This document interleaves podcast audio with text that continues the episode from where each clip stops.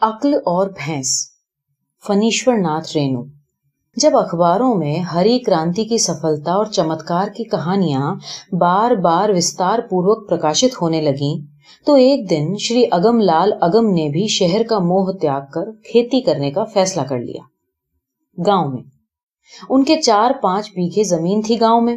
جنہیں بٹائی داری پر اٹھا کر اگم لال جی اگم آج سے سات سال پہلے ہی گاؤں چھوڑ کر ضلع کے صدر شہر میں آ بسے تھے۔ چونکہ ان کے نام کے ساتھ ان کا اپ نام بھی لگا ہوا تھا۔ اس لیے شہر کے لوگوں کو یہ جاننے میں دیری نہیں لگی کہ اگم جی ایک ساہتک پرانی ہے ایک متر سے کسی وکیل کی محرری کرنے کی پیروی کرائی تو وکیل صاحب نے ان کے اپ نام یوکت نام پر ہی اعتراض کیا۔ ایک ساتھ دو نام رکھنا بھی غیر قانونی ہے۔ اور جس کا نام ہی غیر قانونی ہو، وہ قانونی کاروبار کیسے کر سکتا ہے؟ ایک سیٹ جی کے گھر بچوں کو پڑھانے کا ٹپس لگایا تو سیٹ جی بھی ان کے نام اور اپ نام پر بھڑکے۔ پوچھا، کیوں جی؟ گانا وانا تو نہیں بجاتے ہو؟ نہیں جی ہمیں ایسا ماسٹر نہیں چاہیے۔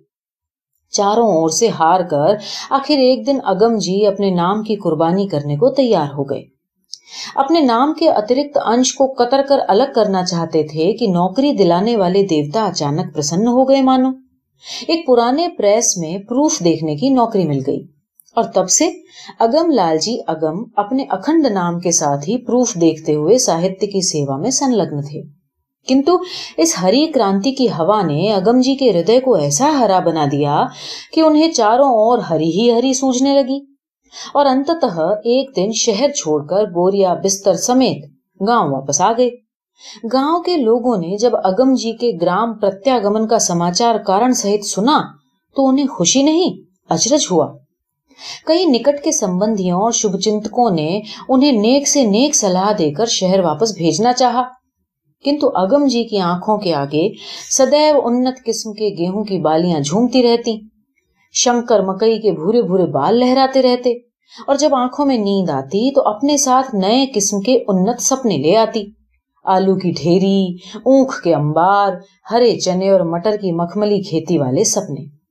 سو اگم پر کسی کی صلاح کا کوئی اثر ہوا نہیں، اور وہ اتساہ پوروک اپنے جیون کی پروف ریڈنگ یعنی بھولوں کو سدھارنے میں لگ گئے۔ کھیتی کرنے کے لیے سب سے پہلے ہل بیل اور ہلواہی کی آوشکتا ہوتی ہے۔ ہل اور بیل تو خرید لیے گئے، کنتو ہلواہ کی سمسیا جٹل پرتیت ہوئی۔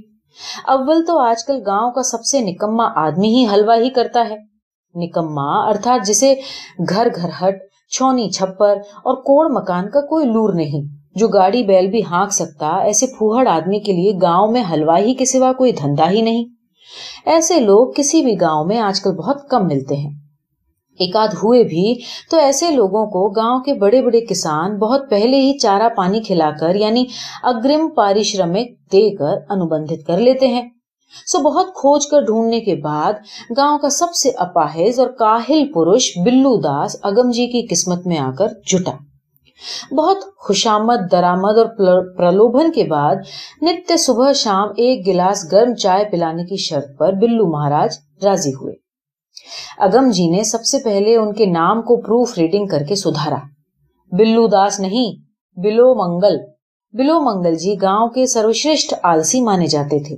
کنتو مہورت کے دن ہی اگم جی نے ان کے ایک گلاس اورنج پکو دارجلنگ چائے پلا کر ان کی ساری سستی اس قدر دور کر دی کہ وہ تتکال ہی اتنے چست ہو گئے کہ ان کے انگ انگ فلمی گیتوں پر ڈولنے لگے۔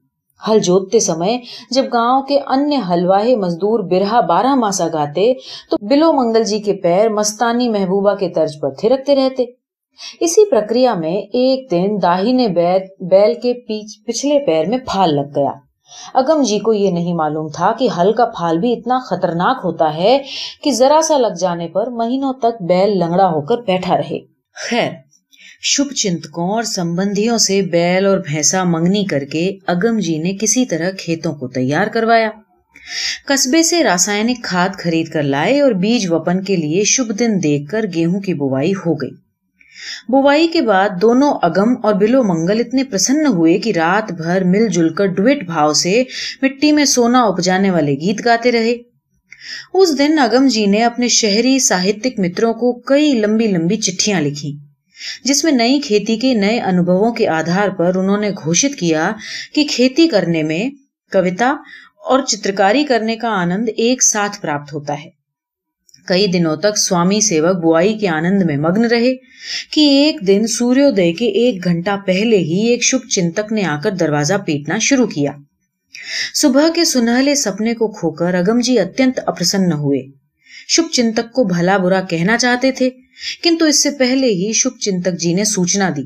تم سوئے ہو؟ جا کر دیکھو تمہارے کھیت میں گیہوں کا ایک دانا بھی بچا ہے کہ نہیں۔ اگم جی سمجھ گئے۔ صبح صبح دل لگی کر کے چائے پینے آیا ہے۔ وہ بولے، کیوں؟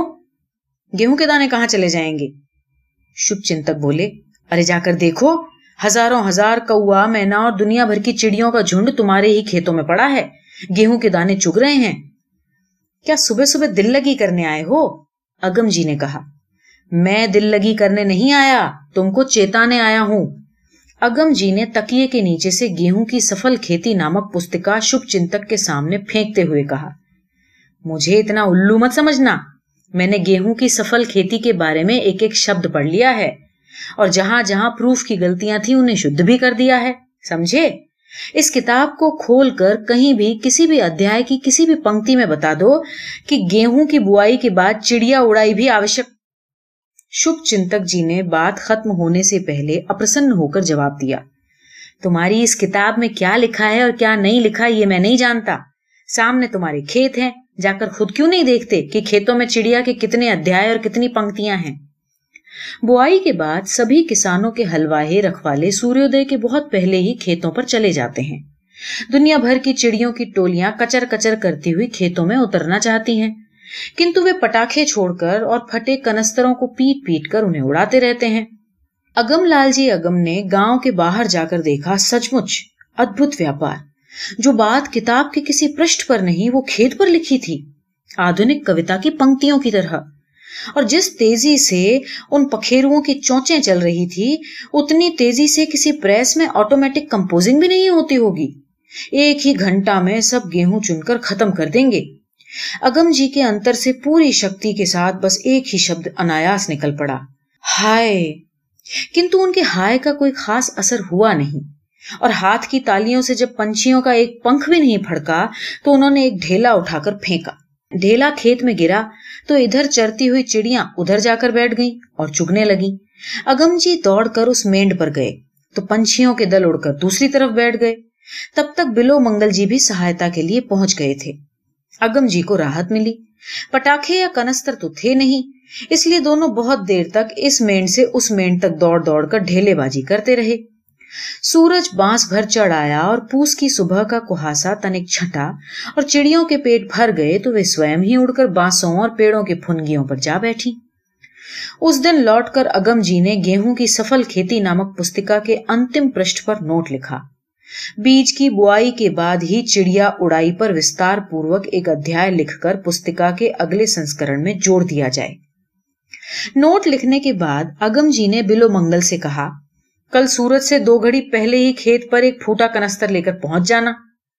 پھوٹا کنستر کہاں سے لاویں گے؟ بلو منگل کا سوال تھا۔ کنستر؟ تم کو کہیں پھوٹا ہوا کنستر بھی نہیں ملے گا؟ جواب ملا۔ جی ہماری نظر میں تو کہیں کوئی پھوٹا کنستر نہیں پڑا۔ آپ نے کہیں دیکھا ہو تو کہیں لے آتا ہوں۔ ہاں سہوائین کی دکان میں ثابت کنستر ضرور مل سکتا ہے۔ بلو منگل لوٹ کر ایک روپیہ میں ایک کنستر ادھار لے آئے۔ کنستر کو اگم جی کو کان کے پاس پیٹ کر پریکشا دیتے ہوئے کہا، دیکھیے ایک دم ثابت ہے۔ کنستر کی سمسیا حل کرنے کے بعد ہی بلو منگل نے دوسرا سوال پیدا کر دیا۔ لیکن یہ تو ہم سے نہیں ہوگا، یہ کام ہم نہیں کریں گے۔ کیوں؟ بلو منگل نے سرو پرتھم کارن بتلایا۔ بات یہ ہے کہ بابو صاحب ہم ٹھہرے بیسنو آدمی۔ بھورے بھورے اتنے پرانی کے منہ کا آہار چھیننے کا کام ہم سے مت کروائیے۔ اگم لال جی کو اچرج ہوا۔ کیا کہتا ہے یہ آدمی؟